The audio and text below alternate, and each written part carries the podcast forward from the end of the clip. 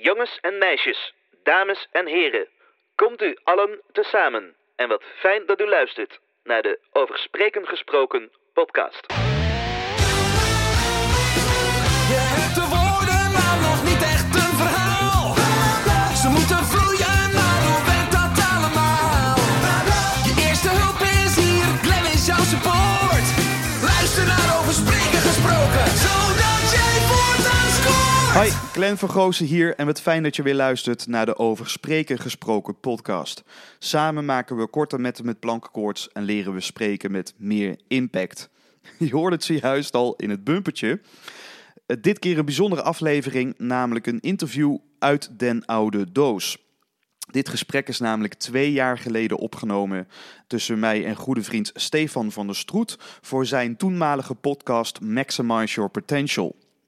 En we gaan het hebben over een welbekend boek, namelijk De Zeven Eigenschappen van Effectief Leiderschap. Als je het nog boek niet kent, eh, het is geschreven door Stephen R. Covey. En het wordt gezien als een van de beste persoonlijk leiderschapsboeken ter wereld. En is wereldwijd meer dan 30 miljoen keer verkocht. Dat is echt gigantisch voor een boek. Het boek heb ik zelf in 2011 voor het eerst gelezen en had enorm veel impact in mijn leven. En ik vind het daarmee dus ook heel bijzonder dat ik vandaag de dag bij Frank Covey werk en dit gedachtegoed ook mag overdragen eh, voor individuen en voor teams en organisaties.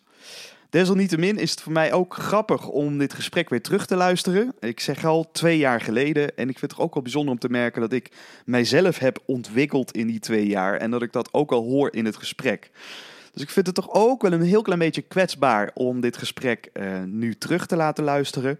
Maar vorige aflevering ging het al over de zeven eigenschappen met het interview met Jan Kuipers. En ik dacht, dit is een prachtige follow-up. En ik wil jullie de tips en tricks uit het boek zeker niet onthouden. Dus geniet van het interview tussen mij en Stefan van der Stroet. Zo, goedemorgen Glenn. Goedemorgen. Wij ehm, waren eigenlijk stiekem al begonnen, maar de microfoon stond niet aan. Dat klopt. Dus het is goed dat we nu eh, hem hebben aangezet. Want joh, wat een eh, materie, mooie materie waar jij mee werkt. Om daar gelijk maar even met eh, de deur in huis te vallen. De, je bent trainer-coach voor Franklin Covey. En je werkt met name met de Seven Habits. Maar misschien kan je daar gelijk al zelf wat meer over vertellen. Ehm, ja, eh, goedemorgen. Ik ben Glenn en ik werk bij. eh, ik, ik zit nu ook te bedenken. wij- zeggen nu goedemorgen, maar het kan natuurlijk ook goedemiddag of goedenavond zijn. Naar gelang de luisteraar eh, luistert. Voor ons is het ochtend. We zitten net met een bakje erbij. ja. ja. ja, ik werk als trainer en consultant voor Franklin Covey. En wellicht kent men Stephen Covey of Stephen Covey. Zo wordt hij ook nog wel eens uitgesproken, kan Ja. allebei. Eh, want dat is zijn trainingsinstituut. En wij helpen organisaties om het beste uit hun medewerkers eh, en hun leiders te halen. Kijk. Eh, en wij stimuleren hen om, om, het, om een succesvolle cultuur te creëren. Werken jullie alleen met organisaties, Glenn? Of zijn het ook individuen die zich... Ja, dat kan ook. Ook dus we toch, hebben ook open inschrijvingen voor, eh, voor individuen. Eh, wij focussen ons voornamelijk op, eh, op grote organisaties. Omdat we echt geloven dat daar, dat, dat daar echt enorme potentie zit om, om mooie dingen te doen. En dat door verschillende redenen dat vaak uitblijft. Eh, maar ook zeker mensen die eh, als eh, voor, voor, voor ZZP'ers of voor gewoon mensen die geïnteresseerd zijn in het gedachtegoed van bijvoorbeeld de Seven Habits Ja. of de zeven eigenschappen. ja, die eh, heten we ook van harte welkom bij ons hier op, op locatie Ja. in, in Amersfoort. Ik denk voor onze luisteraars die ehm, de Seven Habits, ik denk dat veel mensen er wel van gehoord hebben. Maar ik noemde het je net al als voorbeeld. Ik zat laatst ergens in een zaal en toen werd daarna gevraagd. Nou, er zaten minstens een paar honderd mensen ja, in, in, de, in de ruimte. En iedereen kent het boek wel. Ik denk zeker mensen die zakelijk actief zijn of die al wat trainingen hebben gevolgd. Of zoals wij, we zitten al wat langer in de persoonlijke ontwikkelingswereld, dan ken je het. Maar toen werd er gevraagd van, nou, wie heeft het boek gelezen? En toen slaat ja, slechts een enkeling stak zijn hand omhoog. Ja. Dus daarom vind ik het heel leuk om in elk geval de, nou ja, met jou de, de, de zeven eigenschappen eh, kort te mogen doorlopen.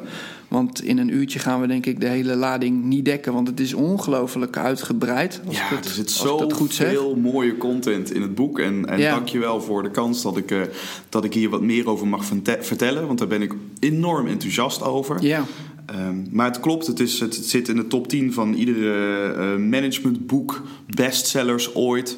Ehm, en eh, iedereen kent het wel. Ja. Eh, alleen het blijkt inderdaad dat toch maar weinig mensen het daadwerkelijk van kaf tot kaf hebben gelezen. Oké. Eh, dat geeft verder ook helemaal niets. Nee.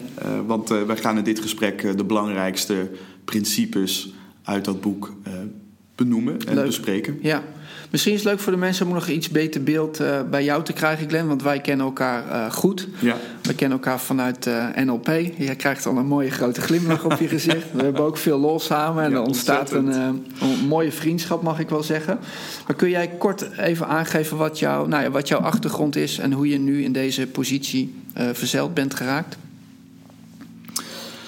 Ehm, ja, en dan moet je me een beetje sturen, Stefan. Want ik kan, eh, kan natuurlijk van alles vertellen. Ja. Ehm, dus Misschien dat- is het leuk als je het bij je persoonlijke ontwikkelingsreis houdt. Ja, ja en en daar goed. iets over aangeeft. Want ja, op die manier kennen wij elkaar natuurlijk ook. En Ja. hebben ook al mooie dingen mogen eh, beleven. Ja. Nou, ik, ehm, ik ben opgegroeid in Limburg.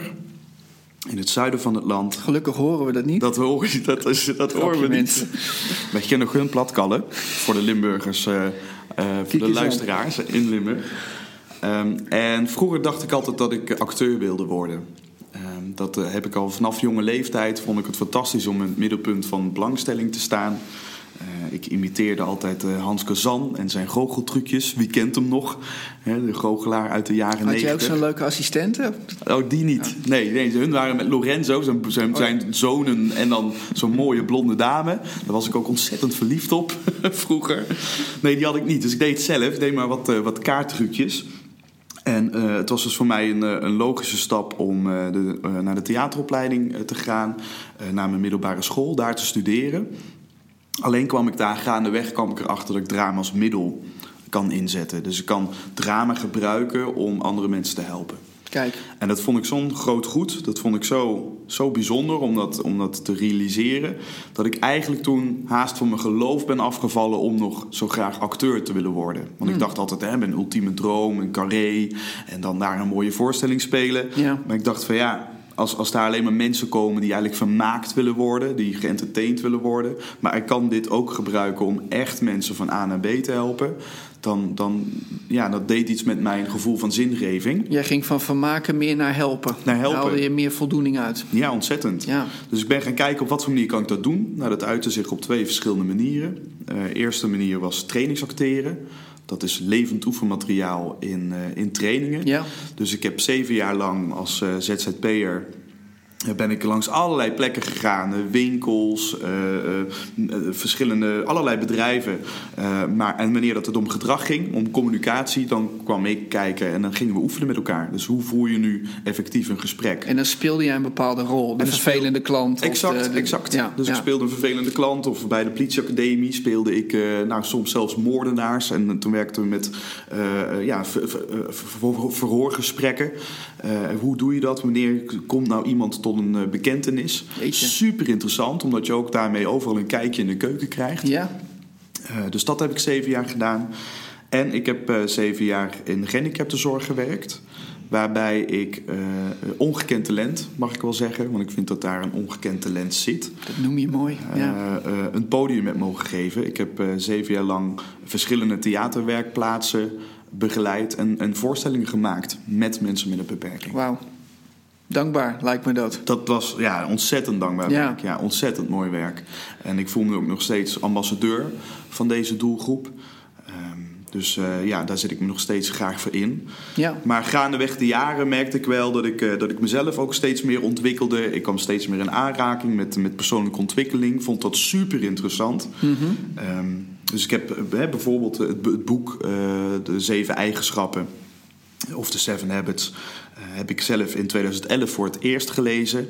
En dat boek had een enorme impact op mij. Ja. Eigenlijk was, was Covey voor mij de trigger om, om hier veel meer over te willen weten.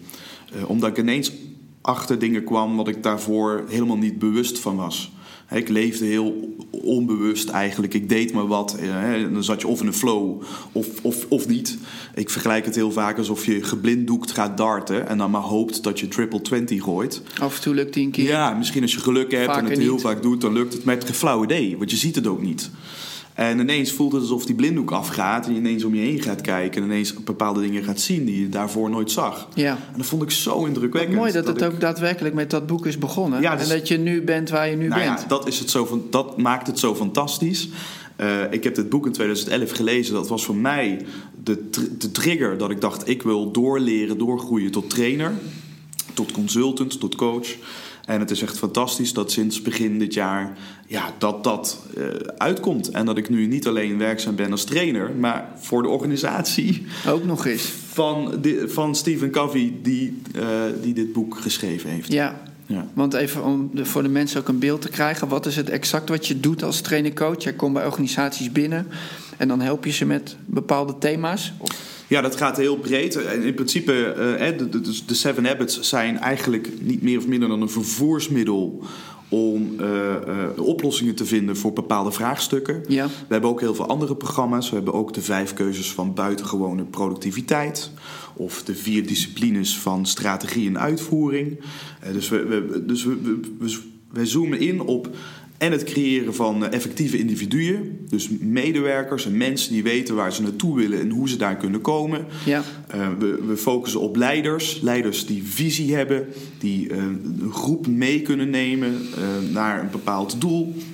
En we focussen op strategie en uitvoering. Wat voor keuzes maak je nou? Hoe focus je nou zo'n organisatie op een goede manier? Hoe align je en zorg je dat die neuzen dezelfde kant op komen, zodat je uiteindelijk bereikt wat je wil bereiken en dat je ja, dat ook duurzaam doet. Ja. Dus dat je dat ook doet, dat je dat niet nu Dat het niet kortstondig is, maar Nee, zo van, oh shit, het is bijna weer 2018. Laten we even een eindsprint doen aan het einde van het jaar. En dan hopen dat we het halen. Maar als je dat niet duurzaam doet, dan, ja, dan moet je in de eerste maanden van het nieuwe jaar... eh, kom je eigenlijk al tekort omdat mensen te veel van zichzelf hebben gevraagd. ja. Nou, mooi dat je de Seven Habits noemt als een soort van hulpmiddel om Ja. ja, eh, aanpassingen te maken om te komen waar je wil zijn. En, En ja, wat ik dan doe is eigenlijk heel breed. Dus dat kan zijn, ik, ik, sta voor groepen. Dan eh, geef hangt ik van het vraagstuk ook af. Ook dat, ja. Ik, eh, het consultantwerk is meer één op één. Dus dan ga je meer aan ook echt aan tafel zitten. Een soort tekentafel. En dan ga je gewoon bouwen met elkaar. hey, wat zijn nou jullie vraagstukken? Wat zou daar potentiële oplossingen voor kunnen zijn? Eh, maar ik vind het ook heel eh, fijn om intern hier eh, te werken. Met het organiseren van events. Ik werk nou samen met onze marketing manager. Dat we kijken, hey, kunnen we, wat kunnen we nou doen met, met social? Ehm, ja, dus, dus ik... Ja, Social media, wat je daar... Ja, ja, dus het is, Leuk. ontzettend breed en dat vind ik ook eh, Ja. ontzettend leuk. Want ik werk hier dus nu fulltime. Ja. Ik werk niet meer als, eh, als ZZP'er. En het zorgt er ook voor dat ik echt vanuit de kern nu bezig mag zijn van... oké, hoe kunnen we nou zorgen dat, eh, dat we mensen op zo goed mogelijke manier verder Ja, kunnen helpen. gaaf. Mooie materie. Ja, en ik, ik vind het leuk dat we onze luisteraars vandaag in aanraking kunnen laten komen met de habits. En een stukje verdieping daar, eh, daarin. En eh, wellicht gaat dat ook mensen inspireren om op bepaalde vlakken in weer net even wat actie te ondernemen. Dus dat lijkt me hartstikke mooi. Eh, jij zegt eh, in 2011 heb jij het boek voor het eerst gelezen. Eh, en toen ging een soort van het blinddoekje af. Kan, kan je aangeven waar dat mee, met jou mee begon? Want je gaf al in de voorbereiding op dit gesprek aan dat er ook een bepaalde logica en volgorde in de habit zit. Ja. Was voor jou habit nummer 1 ook eh, de- gelijk de eye-opener of was dat anders? ja, dat is wel grappig. Dat, dat, eh, dat Habit 1 en Habit 5... Ja. Dat waren eigenlijk voor mij toen de grootste winst toen ik het boek voor het eerst las. Kun je ze noemen? Eh, Ja, Habit 1 is eh, wees proactief. ja. Eh, en het gaat erover dat je altijd de vrijheid en keuze hebt. Ehm, en dus je hebt altijd, je, hebt, je kan niet bepalen wat er, hè, er jou gaat wat- gebeuren. Wat er binnen jou met je emoties en wat, wat, wat voor emoties erop komen. Je, hebt, Mhm. je kan wel altijd je gedrag bepalen. Ja. Ehm, en dat is dus eigenlijk de switch tussen reactief. En als je reactief bent, reageer je eigenlijk automatisch op alles wat er op je afkomt. En bij proactief denk je eigenlijk na: nee, maar hoe wil ik eigenlijk reageren? En wat dient mij nu op dit moment het meeste? Dus als dan iemand binnenkomt en die zegt weer iets vervelends... en je hebt eigenlijk iets van... "God, man, ik zou, hem echt, ik zou hem eigenlijk eruit vol willen schelden... schelden dat er dan een natuurlijke rem zit... en dat je gaat nadenken van... ja, maar als ik dat doe, dan, ja, dan is het niet goed voor de relatie... is ook niet fijn voor mij... want ik blijf dan dadelijk ook met een rotgevoel achter zitten... En dat je bewust bent dat je ten alle tijden... want dit is natuurlijk maar een soort flauw voorbeeldje... Ja. maar ten alle tijden, ook in hele heftige situaties... kun jij bepalen op wat voor manier je naar die situatie kijkt. Ja. En dat is echt de eerste stap van dat je niet afhankelijk bent van de situatie, maar dat je eigenlijk onafhankelijk maakt van het weer, van of je in de file terechtkomt of niet, of je in de tijden van crisis dat mensen ontslagen werden. Jij kan dan de touwtjes weer in handen pakken en zeggen van oké, ik, ik ga niet bij de bakken neerzitten, maar ik ga actie ondernemen om te kijken hoe kan ik hier weer uitkomen en hoe kan ik focussen op de dingen waar ik wel invloed op heb. Heel mooi. Ja. Dat was eigenlijk, dat is wel eigenlijk de, het fundament van al die habits. Hè, als jij niet proactief kan zijn, dan wordt het ook heel moeilijk om al die andere dingen te doen. Want als jij niet kiest, ja, dan betekent dat eigenlijk dat je slachtoffer bent. Eh, eh, en dat je ook vooral naar andere mensen wijst. Hè, dat is ook zo kenmerkend voor mensen die eh, afhankelijk zijn. Die, die, dat ken je misschien wel. Die gebruiken heel vaak het woordje jij. Die hebben het over de ander. Die hebben, het- ja, zo En vaak wat- ook nog wat in een klagende jij, manier. Ja, wat doe jij mij aan? Ja. Stefan, jij bent verantwoordelijk voor mijn geluk. Ja.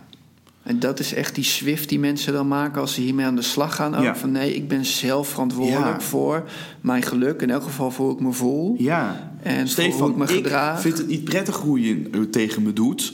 Eh, maar, en, maar ik ben ook verantwoordelijk van hoe ik daarmee omga. Ja. Ik kies nu mijn reactie uit. In plaats van dat je dat maar bij een ander neerlegt. Is het ook echt in de programma's die jullie doen dat dit dan de belangrijkste is? Of kan je dat niet zo stellen? Nee, dat ligt heel erg aan eh, de, de vraag die er is en de uitdagingen die er liggen. Maar dit is wel echt fundamenteel. Dus de eerste. Dit kan voor heel veel mensen al echt een verschil maken. Ontzettend. Omdat heel veel mensen wel wat meer in die slachtofferrol zitten. En veel, nou, dat weet ik niet, maar eh, klagen over anderen wellicht. Of het buiten hunzelf liggen. Ja, en laten we eerlijk zijn, hè, dat is ook natuurlijk wel heel erg. eh, het is en heel gemakkelijk, want het gaat gewoon vanzelf. Want ons brein is, is miljoenen jaren oud en is heel reactief geprogrammeerd. Ja. Hè, het is ingesteld om instant te reageren op wat er op je afkomt. Fight, flight, freeze. Hè, dat zijn de drie basisreacties die we eh, sinds, eh, sinds de oudheid hebben. Dus, dus we hoeven niets te doen om reactief te zijn. Dat gebeurt helemaal vanzelf. Allemaal automatisch. Allemaal automatisch. Ja. Dus dat proactieve en die, hè, die prefrontale cortex, en vergeet dat woord meteen, ik ben ook geen neuropsycholoog, dus dat is het laatste woordje wat, hè, wat ik gebruik, wat, wat, in, wat in onze hersenen zit. Maar die prefrontale cortex, die, die moet je trainen. Die kun je trainen. Het is geen spier, maar je zou het wel kunnen vergelijken met een spier. Ja, als jij in een sportschool krachttraining doet, dan zie je dat die spier langzaam groter wordt. Door hier bewust mee bezig te zijn, Ja. ga je die spier, die, en dat is het niet, maar metaforisch, die spier ga jij trainen. En dan ga je ook steeds gemakkelijker eh, jezelf weerhouden om reactief te reageren. Kun je voorbeelden noemen van mensen die zoiets denken van... nou, ik wil hier wel mee aan de slag... of ik zou inderdaad wel op bepaalde vlakken wat proactiever kunnen zijn? Zijn er, zijn er concrete oefeningen die jullie ook met mensen doen... of die mensen thuis ook op kunnen pakken? Ja, hoe je dit traint? Zeker weten, zeker weten. Ehm, er zijn ontzettend veel dingen die, die, die je kunt doen, maar ik zal er bijvoorbeeld één hele praktische benoemen. Eh, en dat is ben eens bewust van eh, taalgebruik, Eh, van je eigen taalgebruik. En als jij eh, op je werk bent, of eh, la- la- laat ik het even. Nee, la- laten we beginnen even met taal, want ik, ik wil alweer iets anders zeggen, maar dan wordt het verwarrend. Ehm, bedenk je bijvoorbeeld na als jij bijvoorbeeld heel druk bent. Eh, op wat voor manier spreek je dan? Heb je het bijvoorbeeld heel vaak over het woordje moeten? Oh, ik moet nu dit en ik moet nu dat. En als iemand aan je vraagt van, hey, kun je me even helpen? Nee, nee, nee, nee, want ik moet nog zo dit en ik moet zo meteen daarheen.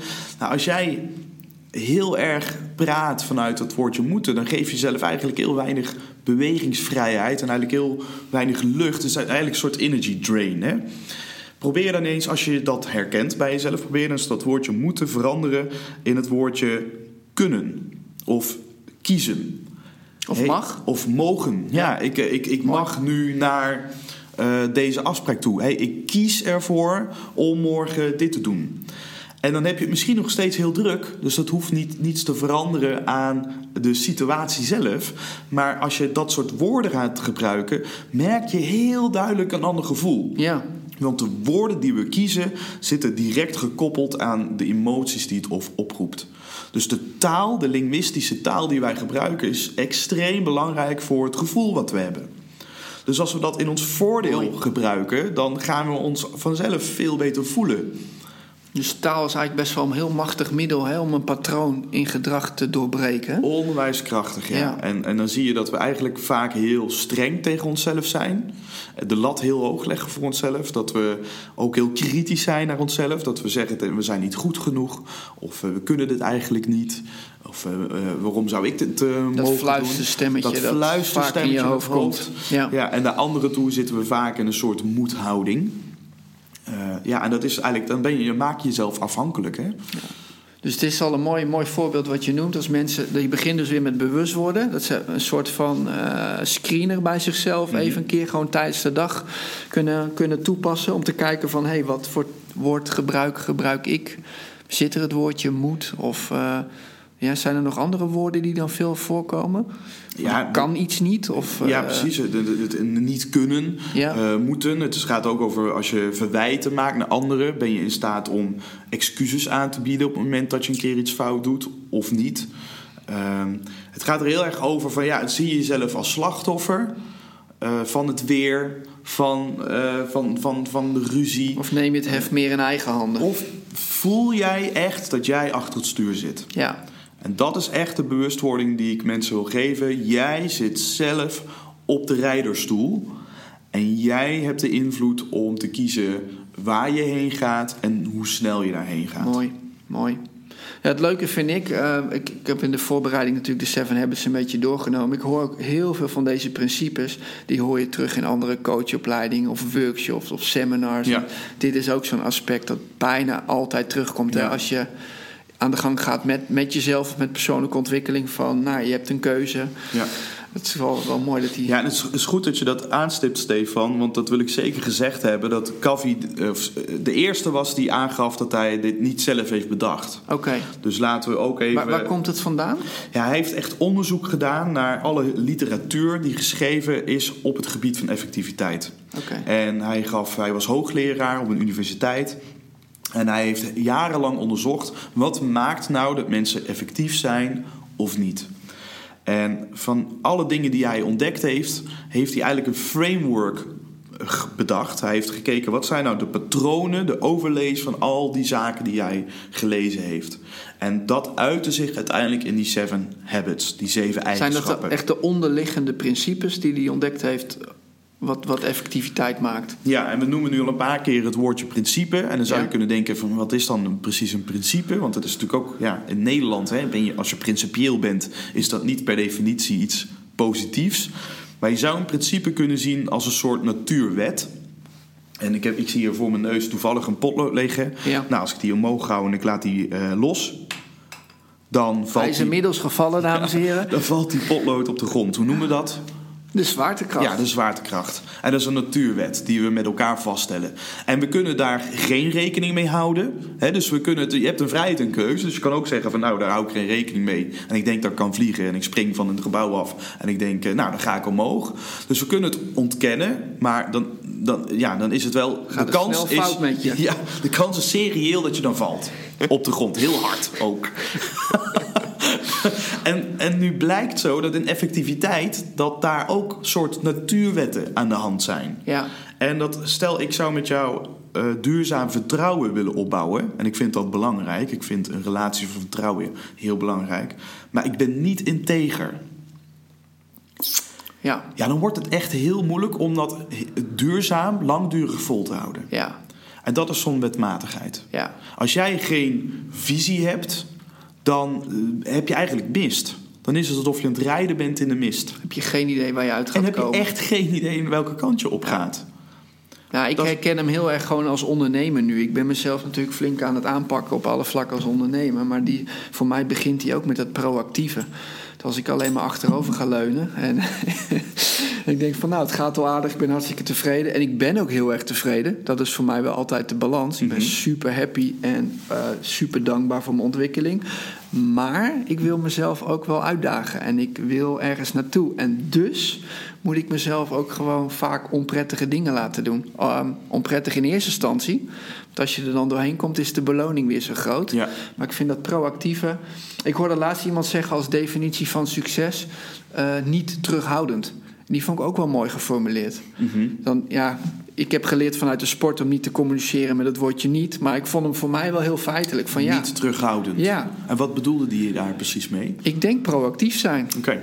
Dus eh, wil je iets eh, met je bedrijf of in je persoonlijke relaties, neem initiatief daarvoor. Ja, ja. Wees niet afwachtend of terughoudend. Exact. Ja, initiatief Volgens mij is het hetzelfde insteek. Maar initiatief nemen is ook een van de principes die bij proactiviteit hoort. Dus Ja. dat, dat klopt helemaal. Ja. Een, een kleine kanttekening die ik wel wil maken. En, en als ik bijvoorbeeld kijk naar mezelf. Ik ben super extrovert. ja, Eh, dus ik praat graag. nooit Ik, iets eh, van gemerkt. Dus stel, ik zit in een meeting Ja. en ik hoor een, eh, een leuk idee. Iemand zegt, joh, we hebben nagedacht en we gaan volgend jaar gaan we een, een, een, mooi, mooi project opstarten. Dat gaat over, over energie en hoe creëer je energie. En oh, dan, dan word ik helemaal enthousiast, hè. Ja, En als ik dan meteen reageer en eigenlijk mijn hand opsteek en zeg: Ja, dat vind ik fantastisch. En ja, dan ga ik dit doen en dat doen en dat doen. Zou je eigenlijk kunnen zeggen: Nou, die jongen is hartstikke proactief. Want die gaat er meteen mee aan de slag. ja, Maar als we dat dan even heel kritisch bekijken, dan reageer ik eigenlijk gewoon op de situatie op een natuurlijke manier. Omdat ik extrovert ben, reageer ik eigenlijk sneller, trek ik eigenlijk sneller mijn mond open dan dat ik stil ben en even aandachtig luister. ja. Dus voor mij persoonlijk is proactief zijn ook heel af en toe gewoon even mijn bek houden en fatsoenlijk luisteren. Kijk, En niet meteen omdat dat reageren. meer in dienst staat van het bereiken van jouw uiteindelijke einddoel. Ja. Ja, ja, en dat is fantastisch dat je dat zegt. Want het gaat uiteindelijk altijd om het resultaat. Wat wil jij bereiken? Waar wil jij naartoe? En, en jij hebt middels jouw ervaring geleerd, in, geval in dit voorbeeld, dat jouw impulsieve, natuurlijke, enthousiaste reactie vaak minder effectief is. Ja, maar ik, kreeg, ik, ik, ik, ging, ik moest ook alles doen. Moment zeiden ze van... nou, bij iedere witwasje zeiden ze van... nou, ga maar naar Glenn, die vindt het toch wel leuk. Dus ik zei overal maar ja op. En ondertussen, had- ik ging naar huis met tien apen op mijn schouder. Ik wat gaat... zie het voor. Ja, wat Mooi gaat, voorbeeld. Wat Ja. gaat er hier mis, joh? En dat is dus wel super enthousiast en super proactief, maar, het is niet effectief. Exacte mundo. Kijk. Ja, en da- daarmee dus ook niet proactief. Ik ben dus eigenlijk Ah, oké. heel enthousiast, maar daarmee dus heel reactief. Want ik denk niet na over wat mij in dat geval dient. Maar jij wil dus heel enthousiast blijven op de dingen die voor jou daadwerkelijk ertoe doen. Ja. Ja, en voor mij was op dat moment, ik dacht in eerste instantie, oh, ik heb een assertiviteitscursus nodig. Ja, ik moet leren nee zeggen. Eh, en ik kwam er eigenlijk gaandeweg steeds meer achter dat het niet zo lag aan assertiviteit, maar eigenlijk gewoon, eh, ja, eh, kortzichtig gezegd, gebrek aan visie. kijk. Ik wist gewoon niet wat echt belangrijk was en waar ik echt op moest focussen. Ja. ja, als jij niet weet wat belangrijk is, dan lijkt alles belangrijk. Ja. En als alles belangrijk lijkt, dan doe je dus ook basically alles. Ja, Nou, dat is voor mij zelf echt een patroon geweest die ik eh, wilde doorbreken. mooi. Heeft habit nummer twee jou daar dan ook bij geholpen? Ja, zeker weten. Heb- Want nummer twee. twee is start met het einde eh, In gedachten. in gedachten Ja. voor je. Ja. ja, en dat betekent dat, er, dat alles wordt twee keer gecreëerd. Hè, dus dus het wordt in, in ons, je kan dingen in je hoofd creëren. Ja. eh, en daarna kun je, kun je dingen doen. Ja, als jij een bepaald gedrag eh, wil tonen, dan kun je ook van tevoren nadenken van op wat voor manier vlieg ik dat aan? Wat zeg ik dan? Hoe, hoe, hoe sta ik daarbij? Maar als je het even makkelijk maakt, in, als we kijken naar, het, eh, naar, naar beroepen, dan is dat volstrekt logisch. We zitten nu op een stoel en, en we hangen aan een tafel. Nou, dat is van tevoren is dat uitgetekend. Hoe gek zou het zijn als jij op de operatietafel ligt en een chirurg komt naar je toe en je kijkt de chirurg aan en zegt nou chirurg wat gaan we precies doen? En die chirurg zegt oh kijk wel. Kijk wel even hoe het gaat. kijk wel even hoe het gaat. Ik snij het open en dan zien we wel even. Ja, of hoe zou het zijn als er een architect een brug wil bouwen die begint gewoon met bouwen? En die rekent niet uit wat is nou, wat is nou het gewicht wat, wat die brug moet kunnen dragen. Nee we gaan gewoon bouwen en we zien wel ja, Ja, dan vinden we het volstrekt logisch dat Ja. dat niet realistisch is. En dat zo'n chirurg eerst nadenkt: wat moeten we gaan doen? Wat is de operatie? Dat een architect eerst een blueprint maakt van die brug. Maar als het gaat om ons eigen leven, dan vergeten we dat. En dan vergeten Ja. we eigenlijk echt na te denken: hé, hey, waar wil ik eigenlijk naartoe? want over wat voor termijn heb je het? Eh, Ik, ik, ik, ik interpreteer hem zelf de, altijd de iets langere termijn. Ja. Vijf of tien jaar. Van nou, waar wil ik staan zakelijk? Hoe zie ik mezelf als mens? Hoe zie ik mezelf privé? Wat voor relaties heb ik? Hoe wil ik me voelen? Weet je, dat soort dingen. Exact. Ja, dat is eigenlijk heel mooi. Je zou die habit op twee manieren kunnen benaderen. Ja. Je zou die habit kunnen benaderen echt vanuit echt op zoek te gaan naar, jou, naar jouw kern en eigenlijk naar jouw waardes. Dat is eigenlijk waar het om draait. Wat zijn nou jouw belangrijkste waardes? Wat vind jij nou zo belangrijk in het leven? Wat voor rollen wil jij vervullen in je leven? Waar wil jij dat er aandacht naartoe gaat? Dus wat je eigenlijk doet, is je creëert een soort innerlijk kompas voor jezelf. Mooi.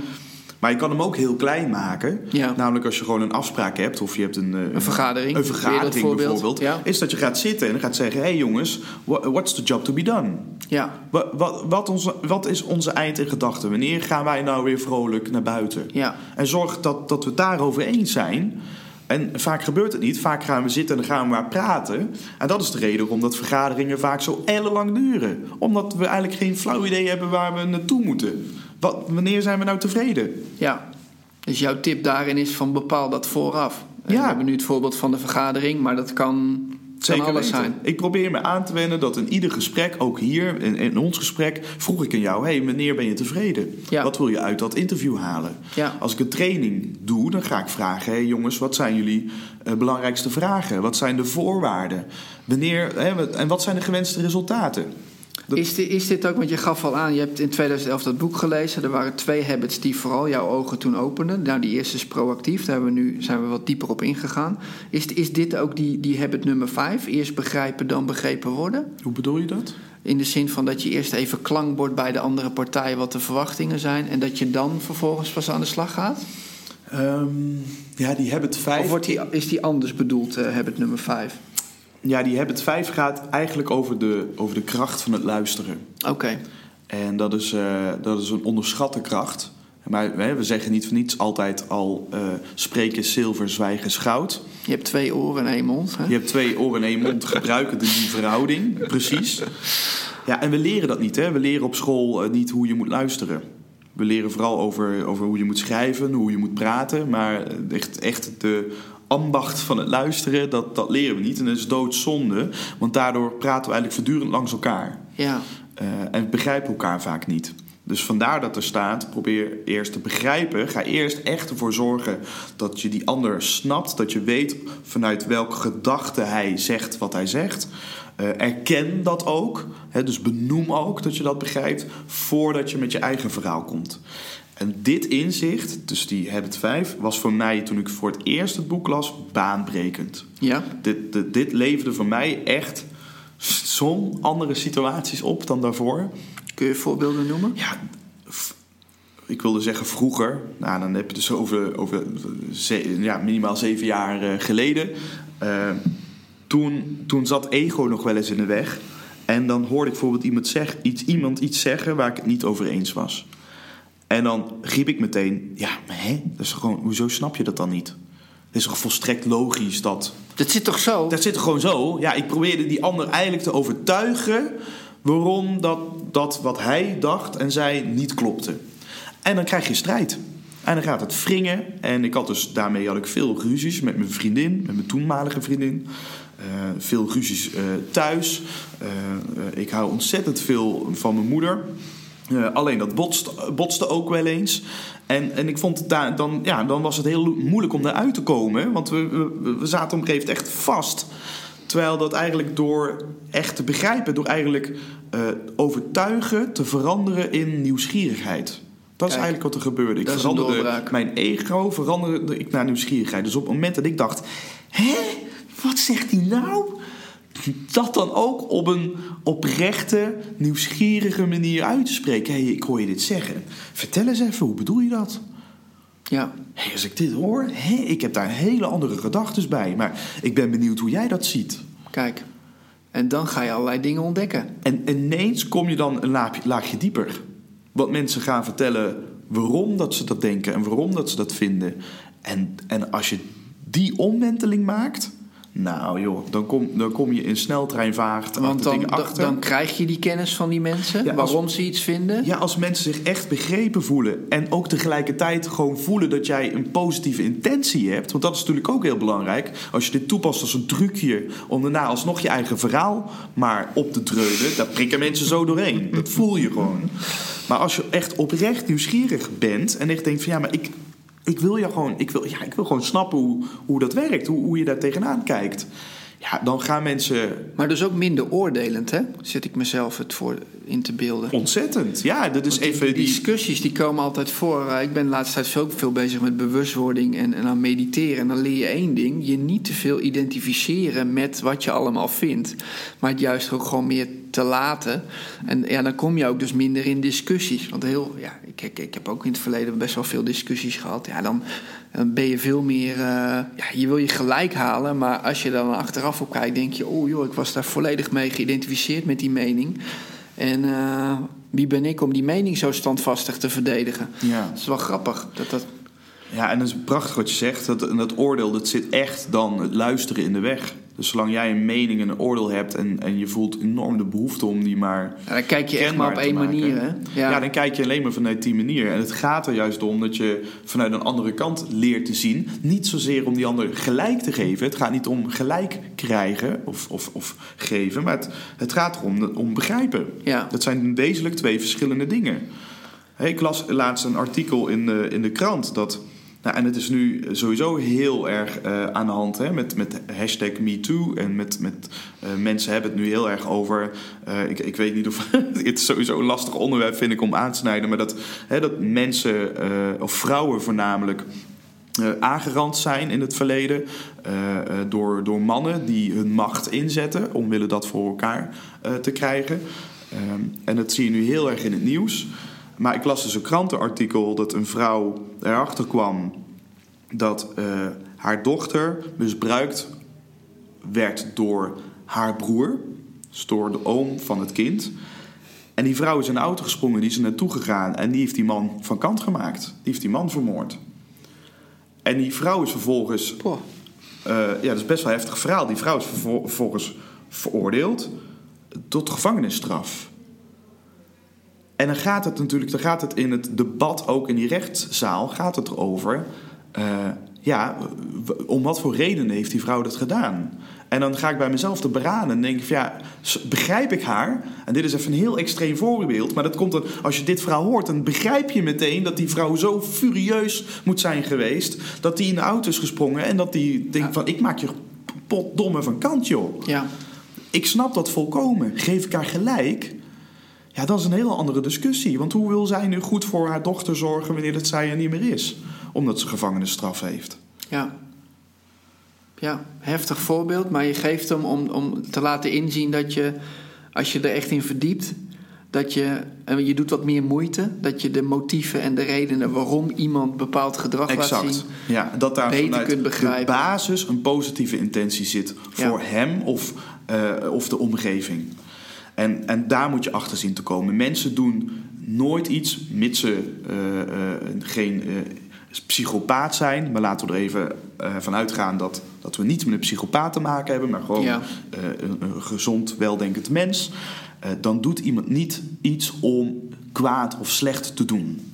Elk gedrag heeft eigenlijk een positieve intentie, hè? vanuit, Vanuit die persoon gezien. Vanuit die persoon. En dan is dus de kwestie van... stel je jezelf in staat om daarachter te komen. Ja. En dan gaat het wederom om het resultaat. Hè? Dat zeiden we al. Het gaat altijd om het resultaat. Als jij al krijgt wat je, wat je wil hebben... eh, dan nou, hoef je verder ook niet te veranderen. Maar wanneer er een gesprek lastig wordt... of juist wanneer dat je denkt van... oeh, Dat ik merk nu lekker. dat, dat nu, nu, ja, nu gaat het wringen. Ja, dan is juist het moment om te zeggen... oké, Ga onderzoeken. Even terugschakelen, even op de rem. En laten we nu even, even gaan kijken, hey, wat gebeurt daar aan de andere kant? Ja, mooi, mooi voorbeeld.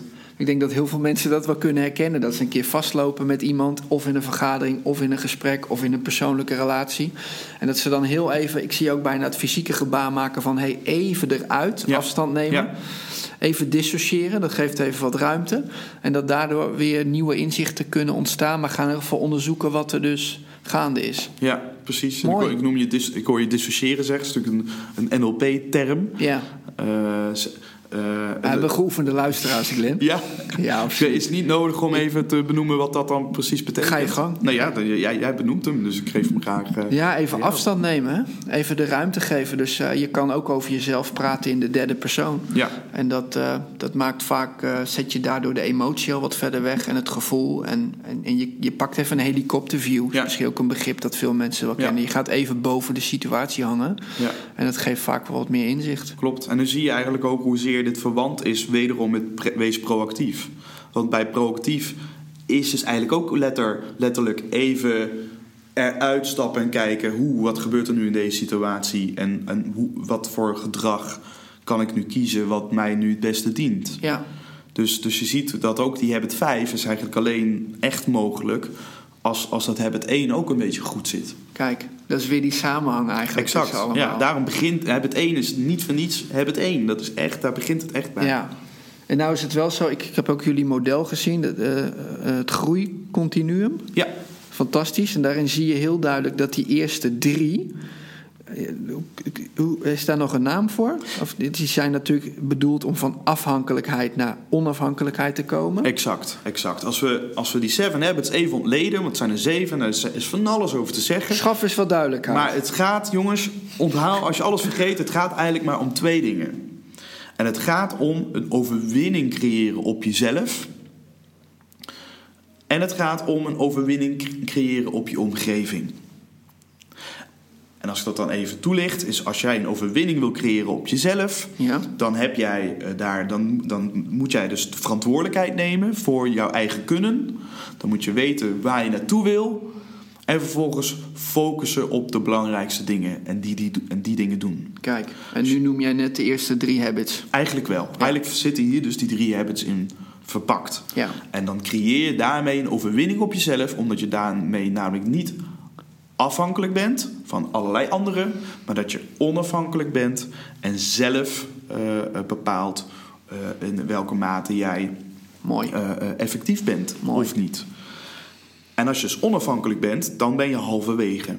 Want het principe is. Ben je er nog niet? Dan ben je, ja, dat is ook wel fantastisch. En dat, dat is dus. Hè, Dat is dat- vaak al een hele grote stap voor ontzettend. mensen. En je hebt omwille met elkaar, hè, wederzijds afhankelijk te zijn, heb jij ook, heb je eerst onafhankelijkheid nodig. Maar alleen ga je sneller, maar samen kom je verder. Ja, Dat is ook een belangrijk Heel principe. mooi. Dus uiteindelijk kom je erachter, ja, ik kan wel het allemaal zelf willen doen, maar uiteindelijk heb ik andere mensen nodig om het echt voor elkaar te krijgen. Ja. En dat is de overwinning op je omgeving. En dat zijn maar twee dingen. Dat is duurzame relaties opbouwen en effectief communiceren. Die twee dingen. Als je dat doet, Mooi die twee helder. dingen doet, dan creëer je een, overwinning op je omgeving. En dan heb je dat modelletje wordt bij elkaar gehouden door Habit 7. Dat is de cirkel. Ja, Die zit er helemaal doorheen. Dat is de houten zaag scherp. Ja. En dat is eigenlijk niets meer of minder dan zorg goed voor jezelf.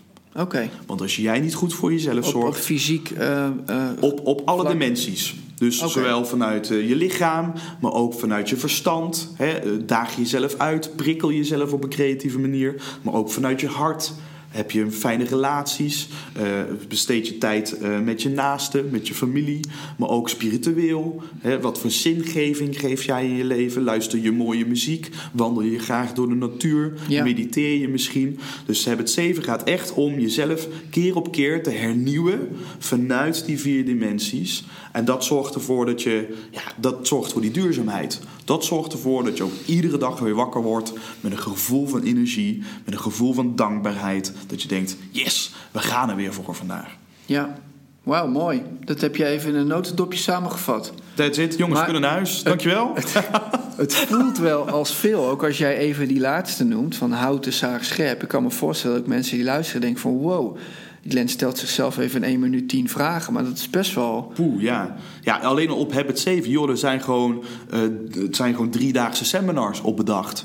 Zijn- Alleen op habit nummer 7 Alleen houten... hebben nummers, ja. ja, dat, dat- dat- alleen al hoe, hoe creëer je, hoe zorg je voor hernieuwing? Hoe zorg je dat je op die vier dimensies, lichaam, hart, verstand en ziel, hoe zorg je dat je daar een, een ontwikkeling in doormaakt?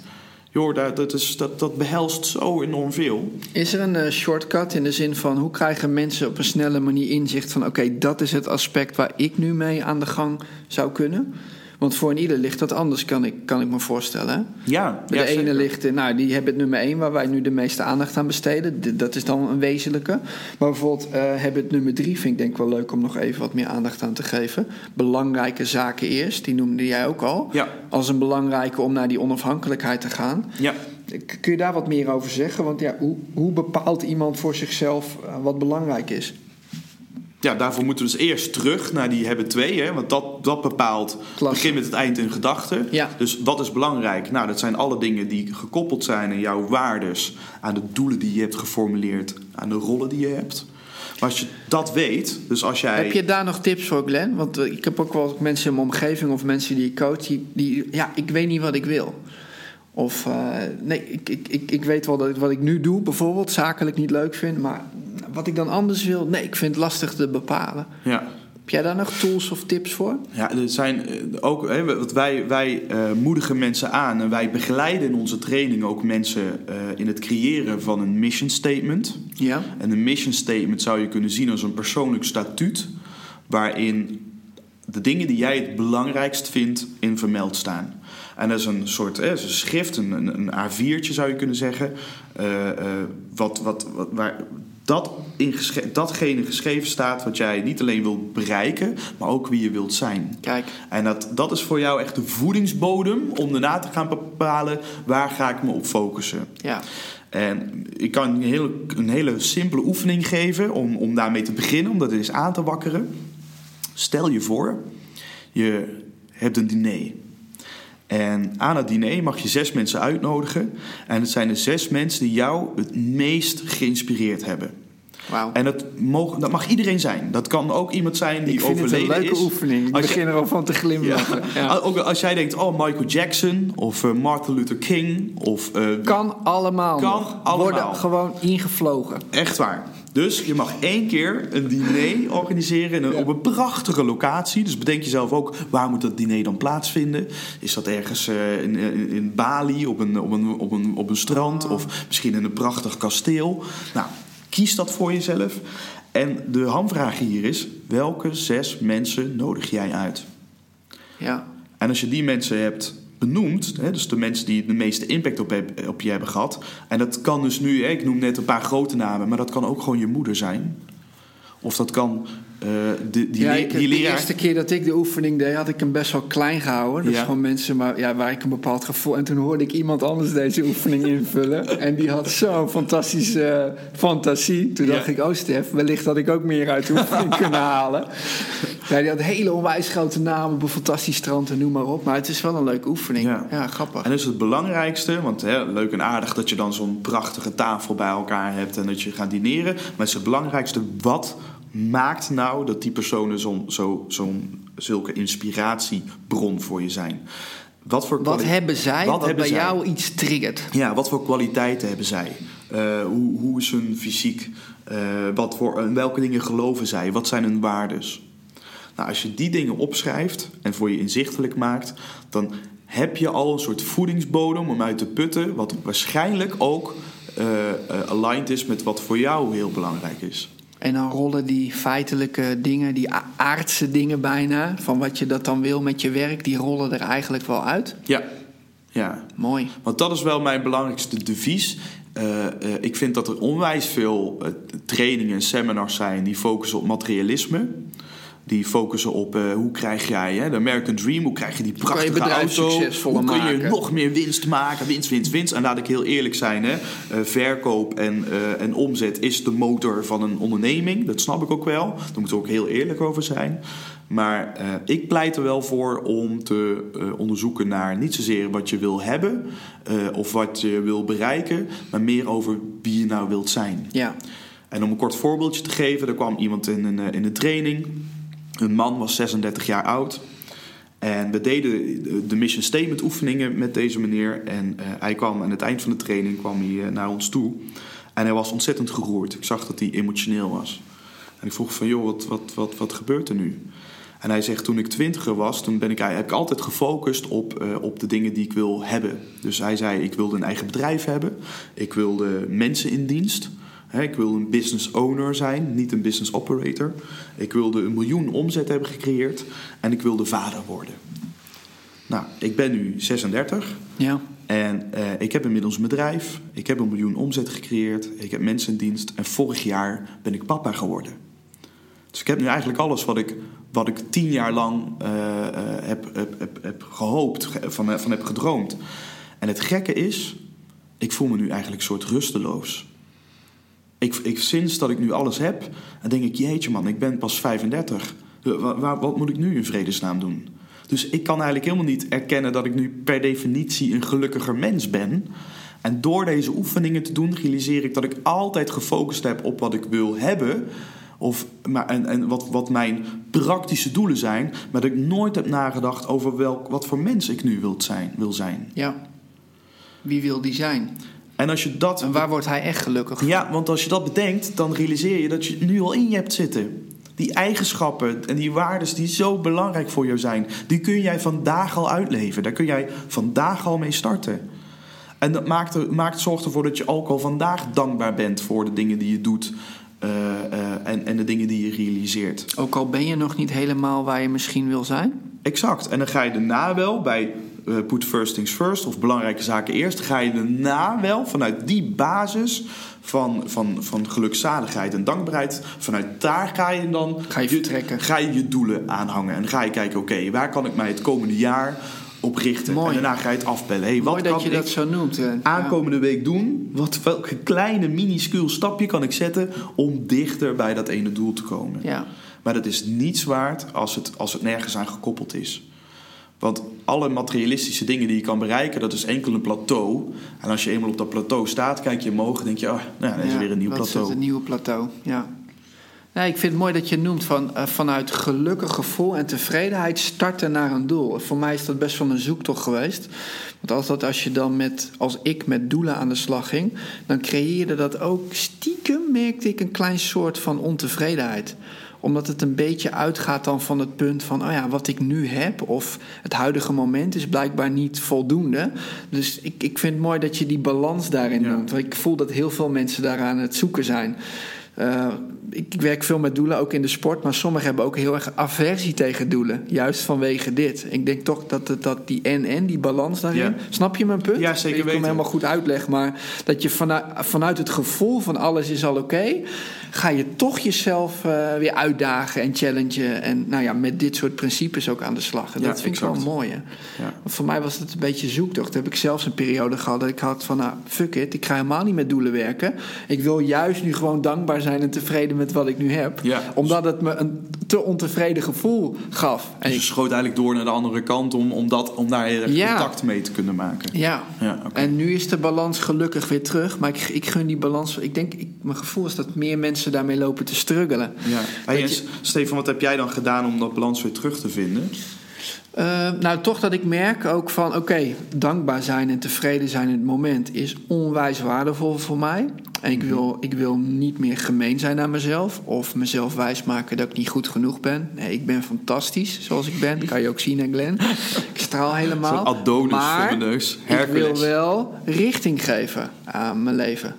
En ik wil wel, ik weet wel heel duidelijk waar ik over vijf of over tien jaar wil staan. En of het hem dan gaat worden, weet ik niet. Maar ik heb wel bepaalde dromen. Ja. En daar wil ik mezelf dan wel op uitdagen. Maar vanaf het, weet je, het uitgangspunt dat alles nu ook al helemaal oké is. Wauw, mooi. Dat, dat moet hem zijn. Alleen die moet je wel, merk ik, voortdurend waarborgen, koesteren en, en bewaken. Ja. En dat moet je weer inbouwen, denk ik, met bepaalde routines in je dag. Ja. En mij helpt eh, mediteren daar heel erg bij.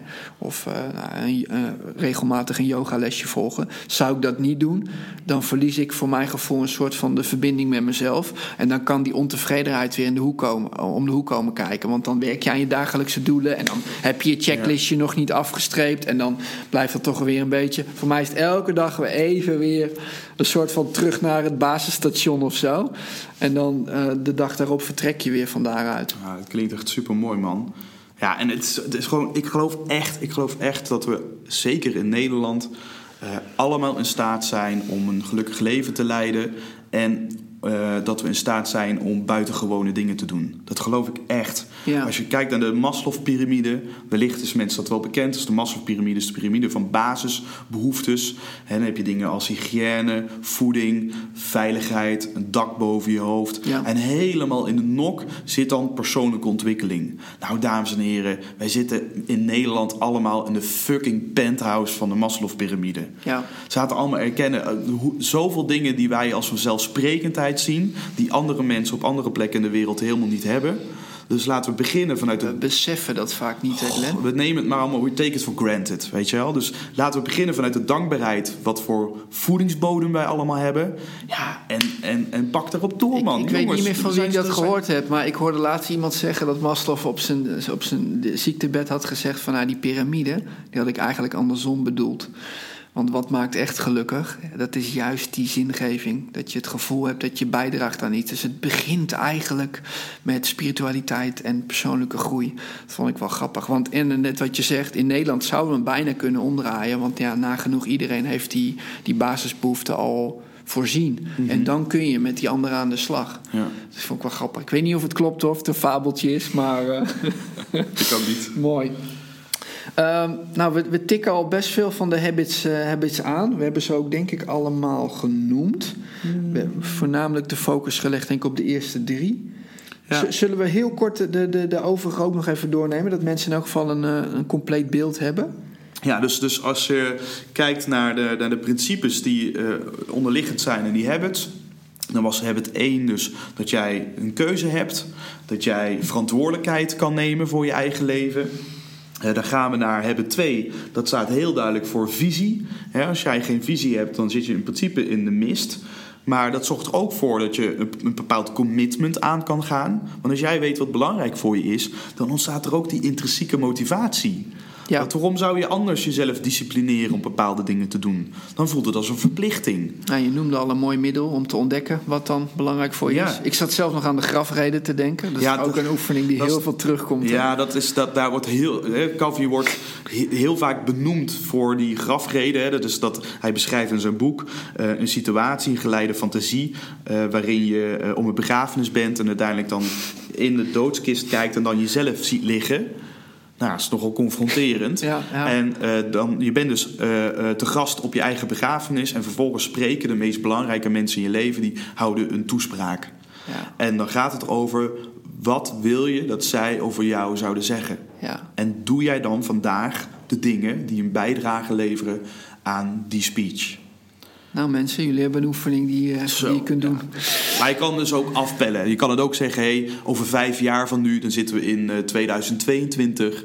Dan eh, zit je op je verjaardag en je belangrijkste collega's, je beste vrienden en je mooiste familie komt langs. En die tikken zo één voor één tegen het glas aan en die staan op een toespraak te houden. Nou, wat wil je dat ze dan over je zeggen? Ja. Dus je kan hem ook kleiner maken. Ja. Ja. Als je hem iets prettiger wil houden. Misschien iets, iets comfortabeler. Nou, hebben drie. Ja. eh, eh, begin eh, belangrijke zaken eerst. Dat is eigenlijk niks meer of minder dan focus. Is gewoon waar focus jij je op? En je kan je op twee dingen focussen. Dat is op de waan van de dag. Dat zijn alle urgente dingen die vanzelf op je afkomen. Want laten we veronderstellen dat we het allemaal ontzettend druk hebben. We hebben meer ideeën dan tijd. Of focus jij je op de belangrijke zaken? Op de dingen die er echt toe doen. Jullie hebben daar zo'n mooi kwadrant voor, hè? Ja, en wij hebben dan de tijdmatrix. Daar wil ik nu nog verder niet over Nee. uitweiden. Maar dat ik is krijg dan- hem wel veel terug van mensen. Ja? Dat die echt heel eh, ja, Ja, zoek hem tastbaar op. is. Tijdmatrix. Je kan hem gewoon eh, googlen. Dat is een, eh, een, een, een matrix waarop jij je, al je activiteiten in kan, kan vullen. En bewust wordt van oké, waar besteed ik nu mijn tijd aan? Ja. Besteed ik mijn tijd aan de belangrijke dingen? Eh, eh, meer dan aan de urgente. En misschien zelfs ook de urgente, maar niet belangrijke dingen. Ja, Dat is dan nog erger. yes. Nou, als je dat allemaal gedaan hebt, dan, eh, dan kun je naar, naar van onafhankelijkheid naar wederzijdse afhankelijkheid. Dat is die overwinning op de de, eerste stap. omgeving. Ja. En de over, eerste stap is heb het vier, dat is win-win denken. En dat is niks meer of minder dan heb jij de mindset van wederzijds voordeel. Ja. Hey, ik wil hier een win hebben, maar ik wil er ook voor zorgen dat jij een win hebt. En ben jij eerlijk? Ben jij integer? Ben jij een gast die te vertrouwen is of niet? Dat is dat duurzame aspect. Ja, ook dat duurzame. De- Daar, daar begint echt Habit 4 mee. Je zou Habit 4 is echt de foundation van die overwinning op, eh, op, die, op je omgeving. Als jij niet integer bent, als jij niet eerlijk bent... en dan je denkt alleen maar in gewin voor jezelf... Ja, dan kun je dus ook niet de ander begrijpen. Habit 5. En dan kun je dus ook geen synergie creëren. Ja. Habit 6. Ja. En synergie is niets meer dan minder... eh, niets meer of minder dan 1 plus 1 is niet 2, maar is 3. Wij bij elkaar zijn groter dan de som der delen. Ja, wat je zei, alleen kun je snel gaan, maar samen, Samen kom je verder. Kom je veel en, verder en in sport noemen we dat chemie. Chemie op het veld. Hè, dat, dat mensen voetballen. in een elftal bijvoorbeeld. Nou, dat, dat wat Nederlands elftal op dit moment niet heeft. Nou, dat, dat, dat is een goed voorbeeld van hoe het niet moet. Er is geen chemie, eh, er is geen samenhorigheid. Dus dan heb je wel misschien wel de beste spelers van de wereld bij elkaar. Maar het lukt niet om te winnen. ja. Er is geen synergie. En in muziek eh, heb, je het, heb je het prachtig over... Als je een orkest hebt en die spelen met elkaar... dan is er bij synergie ontstaan er nieuwe geluiden... door de samenkomst van al die instrumenten bij elkaar. mooi. Dus de kakofonie van al die dingen... die zorgt ervoor dat er, een, dat er nieuwe tonen ontstaan. Heeft het ook raakvlak met flow, zit ik te denken? Ja, zeker. Dus je kan het zien als chemie, als, als flow. Als, als dingen stromen Als dingen Met stromen. sommige mensen stroomt het natuurlijk. Dan loopt het vanaf het eerste moment. Ja. Het enige wat belangrijk is, is Ja. dat je bij als het zegt ja, het stroomt, dan moet je wel oppassen dat je jezelf weer niet afhankelijk maakt. Want dan zou je kunnen zeggen, nou bij hem stroomt het wel en bij die ander niet. Ja, Ja, dan leg je het weer buiten jezelf. exact de mundo. Dan lig je het buiten jezelf en dan denk ik van nee, je kan. Het is juist interessant, hey, bij jou stroomt het niet. Even weer die helikopterview, even dat dissociëren waar Ja. we het over hadden. Ja. Wat speelt daar nou eigenlijk? Exact. En ga eens bevragen bij die ander wat de motieven zijn. Of... Precies. Leuk. En bij synergie gaat het dan dus ook om dat we juist de verschillen opzoeken. En dat vind, vinden we Ah. vaak eng. Mooi dat want je die we, nog noemt. we zoeken graag mensen die hetzelfde zijn als ons. Maar ja, als je vier mensen hebt die exact hetzelfde zijn en je zet die bij elkaar, dan zijn er eigenlijk drie overbodig. Dus, dus eerst de verschillen wel inzichtelijk moet je dan hebben. Of de verschil in kwaliteiten of ja, voorkeuren. vierde verschillen, joh. Ja. Zoek ze juist op. Jij, als jij anders bent dan ik, dan kan ik daar onwijs veel van leren. Hoe ziet een voetbalteam eruit als je elf keepers in het veld zet? Ja. Ja, dat, dat, dat werkt niet. We hebben spitsen nodig, we hebben middenvelders nodig. We Dit hebben... zie ik in het eh, dagelijks leven we natuurlijk wel vaak fout gaan. Als je heel eerlijk bent. Dit, dit, dit, dit- deze manier van kijken is wel super gaaf. Als je Ja. juist de verschillen kan vieren. Je zegt het zo eenvoudig, maar ik denk dat... eh, hè? En ga maar na bij jezelf tegelijkertijd. Als je kijkt naar eh, wat voor relatie wij aangaan, vaak nemen we ook wel een relatie met iemand die. op Heb je het nou in sommige- één keer over de liefde, Glenn? Ik dacht dat wij na de podcast Via gingen doen. De liefde. De, vaak zoek je ook wel iemand op die een tegenpol van jou is. Ja. Juist omdat je elkaar dan daarin kunt aanvullen. Ja, Dus dat yin-yang effect, dat, dat, ja, dat, is, dat heeft ook iets, iets Ja. moois als je dat op een goede manier kan creëren. Mooi. Maar dan zul je wel de ander moeten respecteren. Dan zul je het vermogen hebben om de ander eerst te begrijpen. En vanuit daar op zoek te gaan naar wegen die beter zijn dan jouw weg of alleen mijn weg. ja.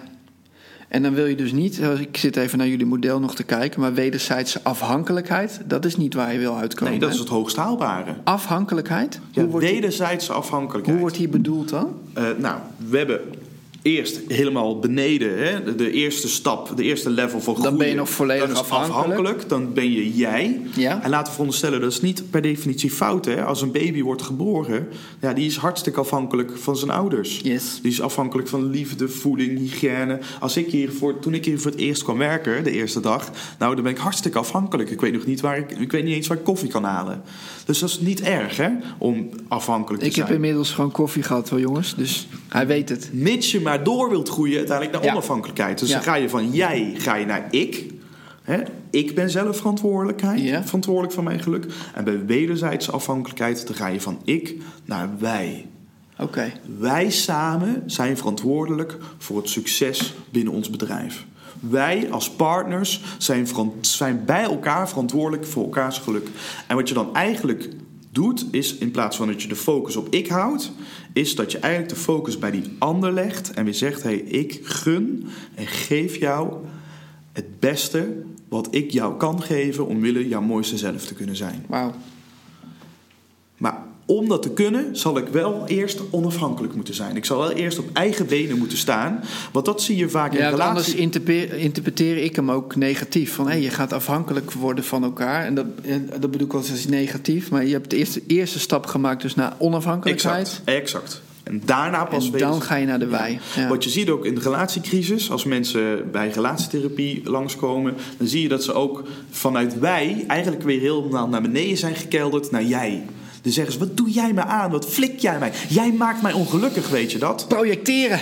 En dan gaat het dus niet om om dan weer naar dat wij te gaan. Wat een relatietherapeut doet, is die begint weer helemaal voorafaan bij, Bij de ik. Bij de ik. Ja, Wil jij nog door? ja. als jij samen, als jij samen door wilt, weet je dan ook en wil je dan ook zelf veranderen. Ja. Want als jij blijft doen wat je deed, krijg je wat je kreeg. Ja. ja, dat is een hele mooie. Ik ben zelf nu veel aan het lezen over spirituele eh, eh, liefde, relaties. Dat weet je ook en daar kletsen we ook wel over. Maar ik voel hier heel veel eh, raakvlakken in. Want daar staan ook stellingen in van ja, er zitten mensen in een relatiecrisis. En wat gaan ze proberen de te redden? De relatie. En dan schreeuwt hij, nee, Nee, ga terug naar jezelf. exact. Ja, En en, is- van daaruit dan weer... Nou oké, wel weer naar wederzijdse afhankelijkheid... maar wel weer Ja. eerst weer vanaf die eh, onafhankelijkheid. En hè? dat vind ik zo mooi, dat hier dus eh, met die Seven Habits zijn, eh, zijn overvlakken op alle gebieden. Want we onderwijzen dit overal ter wereld. We doen dit van China, Indonesië, Zuid-Amerika, eh, Amerika, Europa, Afrika. Wij doen dit overal. En dat vind ik zo te gek, dat deze principes over iedere cultuur te leggen zijn. En of je nou gaat over de westerse ja. American Dream... of veel meer gaat over de Oosterse wijsheid... eh, op beide plekken is het toepasbaar. Universele principes. hè? Ja, en dat vind ik zo mooi aan, aan dit model. ja. Nou, dan heb het nummer 7, die heb je straks al even toegelicht. Ja. Houten zaag scherp, dat is eigenlijk de overlappende. Ja, Maar ook best wel nog wel breed, hè? Ja en laat hem, laat, hem, laat hem afbellen naar als jij niet goed voor jezelf kan zorgen, kun je ook niet goed voor anderen zorgen. Ja. Als jij geen leiding weet te geven aan jezelf, hoe wil je dan leiding geven aan anderen? Ja. En daarom in Nederland is die een beetje verkeerd vertaald, dat boek. Want in Nederland kun je het boek vinden als de zeven eigenschappen van effectief leiderschap. Ja. Dus wij krijgen allemaal managers in onze training en zeggen zo, nou, leer mij maar eens even hoe ik leiding moet gaan geven dan aan, die, aan dat team. En dan moet ik ze altijd in het begin een beetje teleurstellen. Want ik zeg ja, eh, we, gaan, we gaan het misschien wel hebben over leiderschap, maar we gaan het hebben over persoonlijk leiderschap. Want je leert hier leiding te geven aan de lastigste persoon op aarde. En dat ben je zelf. Of de belangrijkste klant die je ooit zult hebben. En dat ben je ook zelf, toch? Ja. Ja. Ja. Dus dat, dat, dat, dat is het heel erg. En, en in het Engels is het The Seven Habits of Highly Effective People. Kijk. Dat is eigenlijk totaal iets anders. Ja. Dus in Amerika ligt het bij de zelfhulpboeken, bij, eh, naast Oprah Winfrey, bij wijze van spreken. Ja. En hier in Nederland ligt het bij de managementboeken. Oké. Ja, grappig onderscheid. Ja. Ja.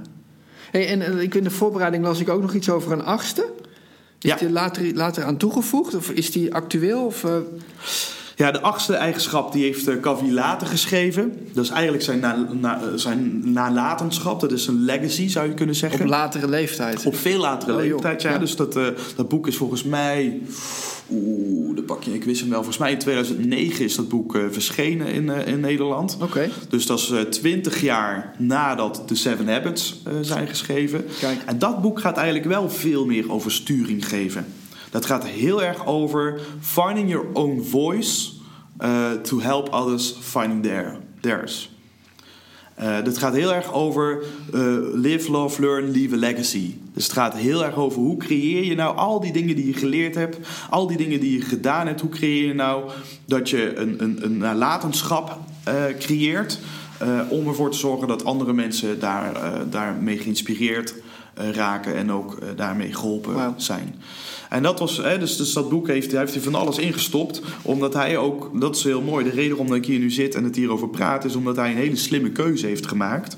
Hij heeft op gedacht, hey, dit, deze theorie, eh, eh, dat onderwijs, hè, dat heeft hij dan onderwezen. Hij ging over heel de wereld, reisde hij af om eh, dit te, te onderwijzen, om, om het hierover te hebben. En uiteindelijk zei hij, hey, ik moet het gaan overdragen aan anderen. Dus ik, ik, ik kan dit niet, voor de, ik kan het niet, meer, ik kan dit niet blijven doen. Uiteindelijk ben ik er niet meer. Dus hij heeft de, zijn laatste jaren full force gefocust om trainde trainers opleidingen te, te, te, eh, te maken. Om dit gedachtegoed over te dragen op anderen, zodat zij dat weer ook weer over konden dragen aan anderen. Mooi.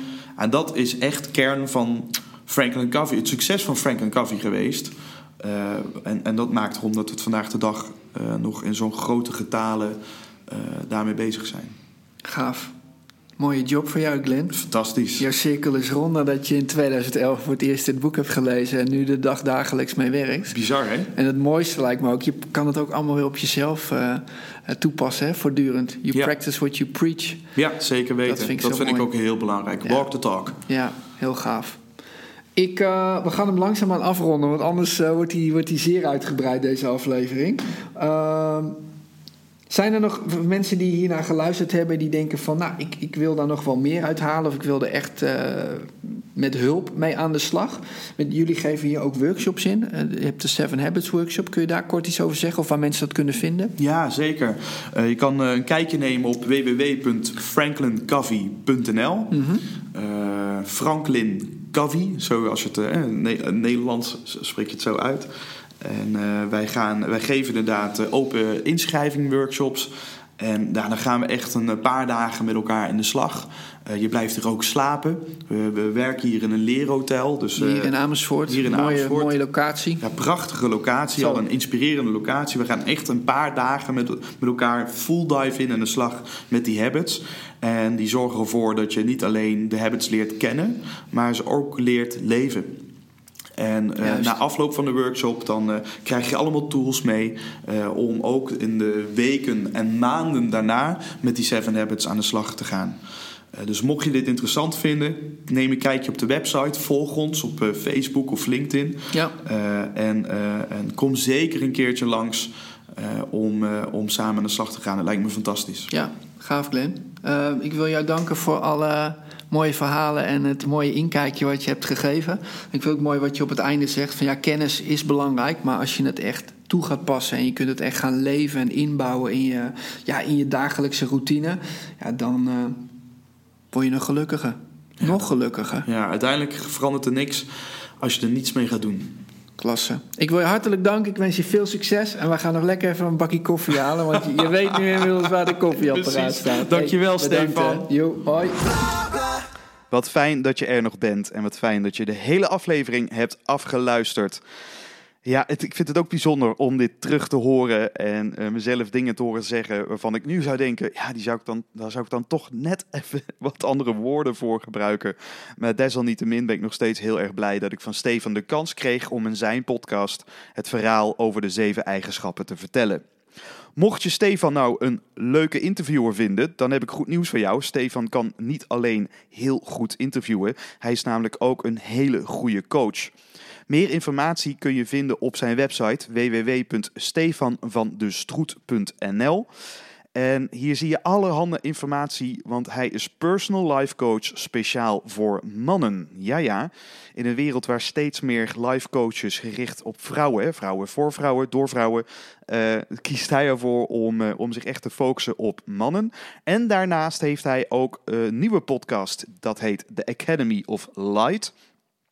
En dat is een community waar spiritualiteit, bewustzijn en liefde centraal staan. Dus als je van die woorden gaat kwispelen, kan ik je zeker aanraden om de Academy of Light op te zoeken op YouTube of SoundCloud, Spotify.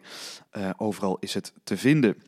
Nou, omdat je dit helemaal af hebt geluisterd, heb ik nog een speciale aanbieding voor jou. Want aan het einde van de podcast hadden we het erover.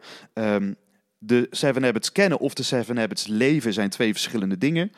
En mocht je het nou interessant vinden om de Seven Habits Workshop te gaan doen, de driedaagse. En mocht je besluiten dat dit jaar, dus in 2019, nog te willen gaan volgen, dan heb ik iets heel bijzonders voor je. Want als je je besluit aan te melden, dat kan via www.franklincovey.nl en je vult bij opmerkingen in luisteraar van de Over Spreken gesproken podcast, dan krijg je van mij 100 euro korting. Ja, ja, ja, je hoort het goed. Dan geef ik jou 100 euro korting op de workshop, omdat ik het gewoon heel belangrijk vind om eh, nou, dit gedachtegoed zo toegankelijk mogelijk te maken voor iedereen. Dus als je al aan het overwegen was of als je nog twijfelde, is dit het moment om je in te schrijven. Ik wil je nogmaals heel erg bedanken voor het luisteren. Ik zie je heel graag over twee weken weer terug voor een nieuwe aflevering. Maar wie weet ook in levende lijven eind dit jaar bij een van de 7 Habits workshops.